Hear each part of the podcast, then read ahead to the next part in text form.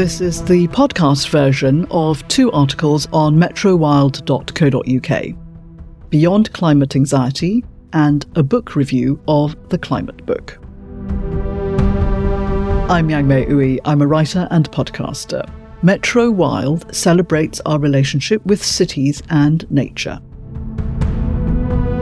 The first article, Beyond Climate Anxiety, was published on metrowild.co.uk on 24th November 2023.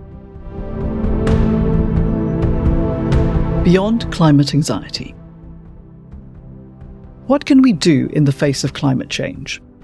How can we continue to live in our creative and dynamic cities and also take care of the sustaining natural world that we depend on?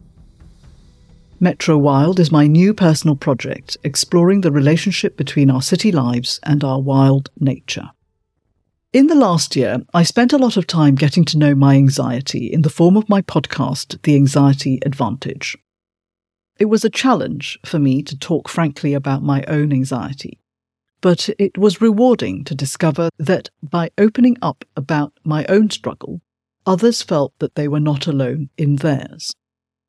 The part of podcasting I love is talking to amazing people. I had the privilege of chatting with a range of people about their personal experiences of anxiety and also inviting the input of trauma experts, therapists, and mental well-being advocates, as well as performers and a public speaking coach. On the production side, I spent hours and days entangled with all manner of tech. Playing with hardware, you know, microphones, recording kit, my laptop, cables, cameras, and more, and orchestrating a range of podcasting and video production software. What a ride! It was at turns scary, fascinating, moving, exhilarating, fun, and also exhausting. So it was with a sense of satisfaction and also relief that I got to the last episode of season two, which was on the biggest anxiety of all our fear of death. I gave myself the summer off to give my creative energy a chance to recharge. I had a wonderful summer I celebrated my 60th birthday with a garden party in the grounds of my old Oxford College, with friends and family gathering from far and wide. We had a delicious two weeks in a finca in Mallorca, enjoying fresh local food and wandering around beautiful little towns. We swam in a pool every day amid the singing of the cicadas and clinking of the goat bells. We visited friends and family in Kent and London went to exhibitions, walked and cycled and picnicked. I loved my modern metropolitan lifestyle that commingled the best of what cities can offer and the beauty of the countryside, here and abroad. My summer was most likely not very different from yours and those of many other people. But it was a summer of extremes, as you will no doubt remember the UK soaked in cold and wet weather for months. On the continent, Europe was ablaze as temperatures soared and rain was elusive. The cost of living kept rising, conflict disrupting supply chains revealed how interdependent we all are. Crops were under stress. Many of us felt anxious and powerless as we looked into a potentially bleak and unstable future that could erode everything we now know and enjoy for the long term. Climate anxiety can be debilitating as we wonder, what can we do? Or it can make us angry, raging against the industrial complex and each other. Or we might put our heads in the increasingly hot and desolate sand and pretend it's not happening, or it's not our problem, and, to mix my metaphors, make merry while Rome burns. Over the summer, I realized that I wanted to understand more what is going on at that global level. I want to cherish and value even more the wild nature that I love so much. I want to explore how it might be possible to continue in our modern city lives in a healthy, symbiotic way with the natural world that we so much depend on. Am I part of the problem? I couldn't help but wonder air miles, jet fuel, car miles adding to traffic, burning up petrol, consuming food and other resources shipped from all across the globe. The list goes on. I felt a low grade guilt and anxiety. While the world burnt, should I be doing all this and enjoying it? How long could this privileged lifestyle go on before the infrastructure on which it is built starts slowly to fall apart? Like many of us, I don't plan to give up the city life I have and go back to nature to live off grid. Or, like Tom and Barbara of the old sitcom, try and live the good life in suburbia. I love my city lifestyle, but I know we all need to change our habitual behaviours and expectations in the face of the climate crisis. I do all those little practical things that most of us do recycle, minimise journeys involving fossil fuel, limit watering my garden, and so on. And I will keep making small changes as best I can. I hope we all do. But beyond these small personal actions, what can I or any of us do to make a bigger impact? There are many experts and professionals working on big solutions. There are scientists at a global level investigating and innovating to find solutions for the climate, nature, and our planet. High profile advocates, thinkers, engineers, businesses, and policymakers driving change. In my own network of friends and family, a young man I know works in equity finance, funding renewable energy innovation. His sister is an earth scientist looking at satellite data of deforestation and other changes on our planet and in space. Another young woman is investigating changes in peatlands in Scotland.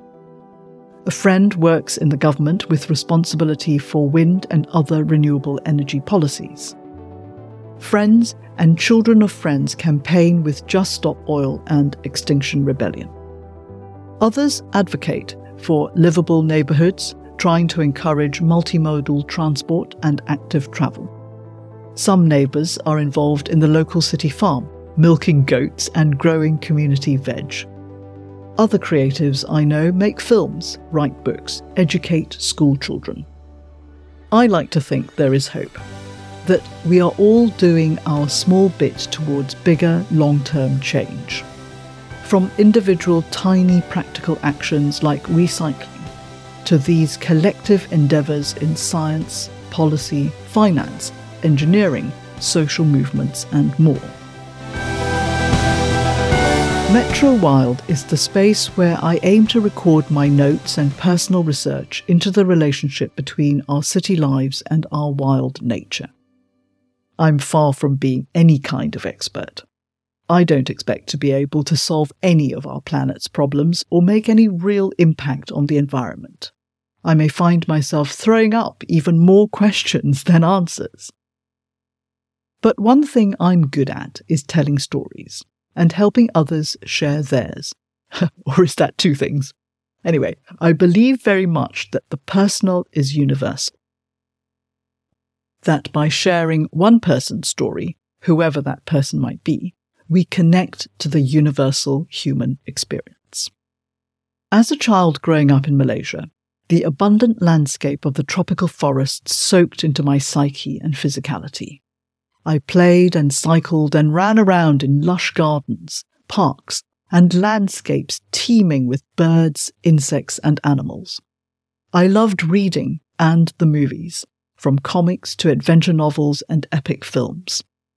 Comics like Archie and Superman had storylines about pollution and the toxicity of our industrial, machine focused world. Heidi painted a glorious image of pristine Swiss mountains. Gone with the Wind, which I know is problematic from today's perspective regarding the film's portrayal of its African American characters, among other issues. For me, as a child then, unaware at that time of the politics of race, glowed with glorious sunsets and Scarlett's love of her beloved Tara and the landscape of the South. My love of the natural world, a gift from my own personal experience of beautiful landscapes and intensified by books and other cultural nourishments, remains with me even as I have lived always in major cities like Kuala Lumpur in Malaysia and London in the UK, and more recently in the smaller city of Oxford, also in the UK. My hope is that by sharing stories here, especially the stories of individuals, experts, advocates, and others, that I might be doing my small bit to share this love of wild nature. It is when we fall in love that we find the courage, strength, and tenacity, not just to nurture, but also protect the one we love. And I hope that the more of us who come to love and cherish and value our resourceful wild nature, the more of us will become part of the change in order to continue living in our wonderful cities within our beautiful natural world. This next article is a book review and was published on metrowild.co.uk on 9th December 2023. The Climate Book by Greta Thunberg and Climate Experts, a book review.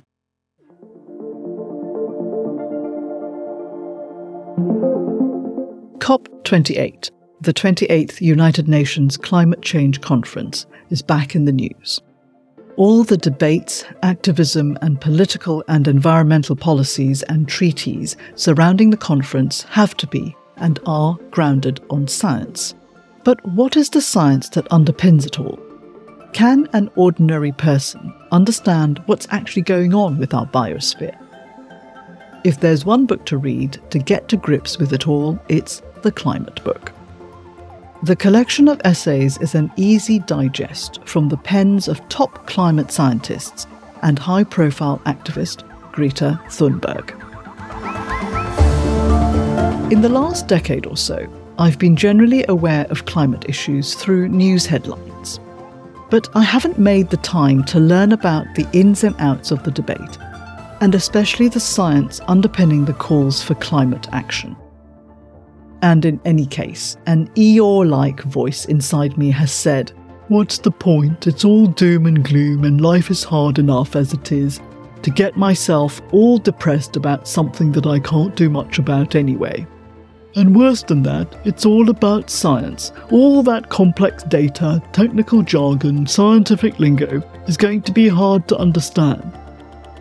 So I've just avoided educating myself about anything to do with the climate, environment, and sustainability. And so I formed my opinions about activists like Greta Thunberg, campaigning groups like Just Stop Oil and Extinction Rebellion, and celebrities like David Attenborough, based on the emotions roused in me by the media. Hence, in a light-hearted satire, my opinions went something like this probably not unlike many other people's views as shaped by mainstream media. Greta Thunberg equals smart alecky teenager who is probably a whiny millennial looking for fame and attention. Just Stop Oil and Extinction Rebellion equals troublemaking slackers who get a rush from upsetting their betters and elders while we're at the theatre or trying to get to work. And aren't they the same group under different names anyway? David Attenborough equals national treasure. Wonderful to see him out in the wild, still climbing trees at his age. but whatever our opinion of them, the substance of what they are all saying is true. Climate change is happening very fast, and we need to act urgently. What is not a matter of opinion or belief is that we are in an environmental crisis. Over many decades, top global scientists have investigated, researched, and tested. They have argued vigorously over results, data veracity, methodology, and interpretation, in accordance with accepted, rigorous scientific processes. The science is solid. We are in the midst of a climate crisis, and we need to take action fast to change what human activity is doing to the planet. Here is what NASA has to say. It's important to remember that scientists always focus on the evidence, not on opinions. Scientific evidence continues to show that human activities, primarily the human burning of fossil fuels, have harmed Earth's surface and its ocean basins, which in turn have continued to impact Earth's climate. This is based on over a century of scientific evidence forming the structural backbone of today's civilization. This is taken from NASA Scientific Consensus Earth's Climate is Warming. This is where the climate book comes in. The big name author on the cover is Greta Thunberg. That gives the book name recognition and an eco celebrity status that is all great marketing. But beyond the hype, she is truly an impassioned, intelligent, and articulate activist in her own right. And she's only one of the book's many authors. The others are world renowned scientists from the top institutes working on climate sciences, including Princeton, Harvard, Potsdam, and the Intergovernmental Panel on Climate Change. The book is made up of chapters written by each of these leading experts, covering all the topics that are key to understanding climate change. All the authors write simply, explaining complex science in ways that even I, an English grad who never took biology O level, can understand. Thunberg pops up every now and then to introduce themes and offer an overview all of them call on us, governments, businesses, industry, and individuals, to take urgent action. Here are my takeaways from a couple of the chapters, at the risk of garbling the science with my literati understanding. Carbon dioxide, CO2, and methane. The buildup of CO2 in our atmosphere is causing the greenhouse effect, making the planet warmer. It is building up fast in recent times due to human activity and causing a disequilibrium. It does not dissipate for hundreds, possibly thousands of years, so we can't just metaphorically open the window or turn on a fan to get rid of it. Methane also contributes to the greenhouse effect, but will dissipate in decades. So I'm relieved as a steak lover that we can ease up on the scapegoating of farting cows, while obviously needing to take action on managing methane and also minimising our production of CO2. Dangerous weather. People are dying from climate change in our present time. This is because climate change is behind the extreme weather we are now seeing all over the world. The rapidly warming climate is leading to heavier rainfall, heat waves, cyclones, and more frequent storm surges. Scientists studying these phenomena can see this from the data. One of their methods is to use computer simulations to compare the weather that is happening now versus the weather without human induced global warming. These studies show that a natural hurricane that would happen anyway, as part of the Earth's natural weather system, is made worse by human made climate change. There is the human cost of storm damage, flood, heat waves, and more, such as lost lives, homelessness, and trauma. There is the economic and financial cost calculated in the billions of dollars for rebuilding homes, businesses, and infrastructure. The sooner we stop emitting greenhouse gases, the sooner we can slow this unravelling of the weather, society, and economies. But, scientists warn, it will still take generations to reset our weather systems, so we need to take urgent action now. There's the print version of the climate book, of course, and the e-book version. I listened to the audiobook, read by Thunberg Nicholas Kahn, Olivia Forrest, and Amelia Stubberfield. It's like having the activist and her gathering of experts talking me through all these complex issues. However, you might prefer to absorb your books, the Climate Book is a concise and easy way to be taken on a journey through one of the most pressing issues of our time. Please do also check out other episodes in the Metro Wild podcast. go to podfollow.com forward slash Metro Wild. If you like to listen to Metro Wild as audio content, I hope you will follow or subscribe to the Metro Wild podcast wherever you get your podcasts, including Spotify and Audible. It's free. New episodes will then appear in your pod listening app as soon as I release them into the wild. The link to the full Metro Wild multimedia magazine again is metrowild.co.uk, where you can find links, credits, and photos relating to the articles featured in this episode.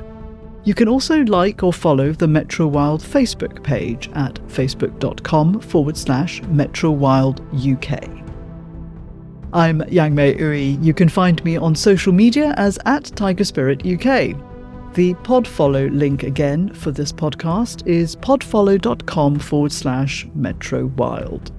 Thank you for listening and see you again soon.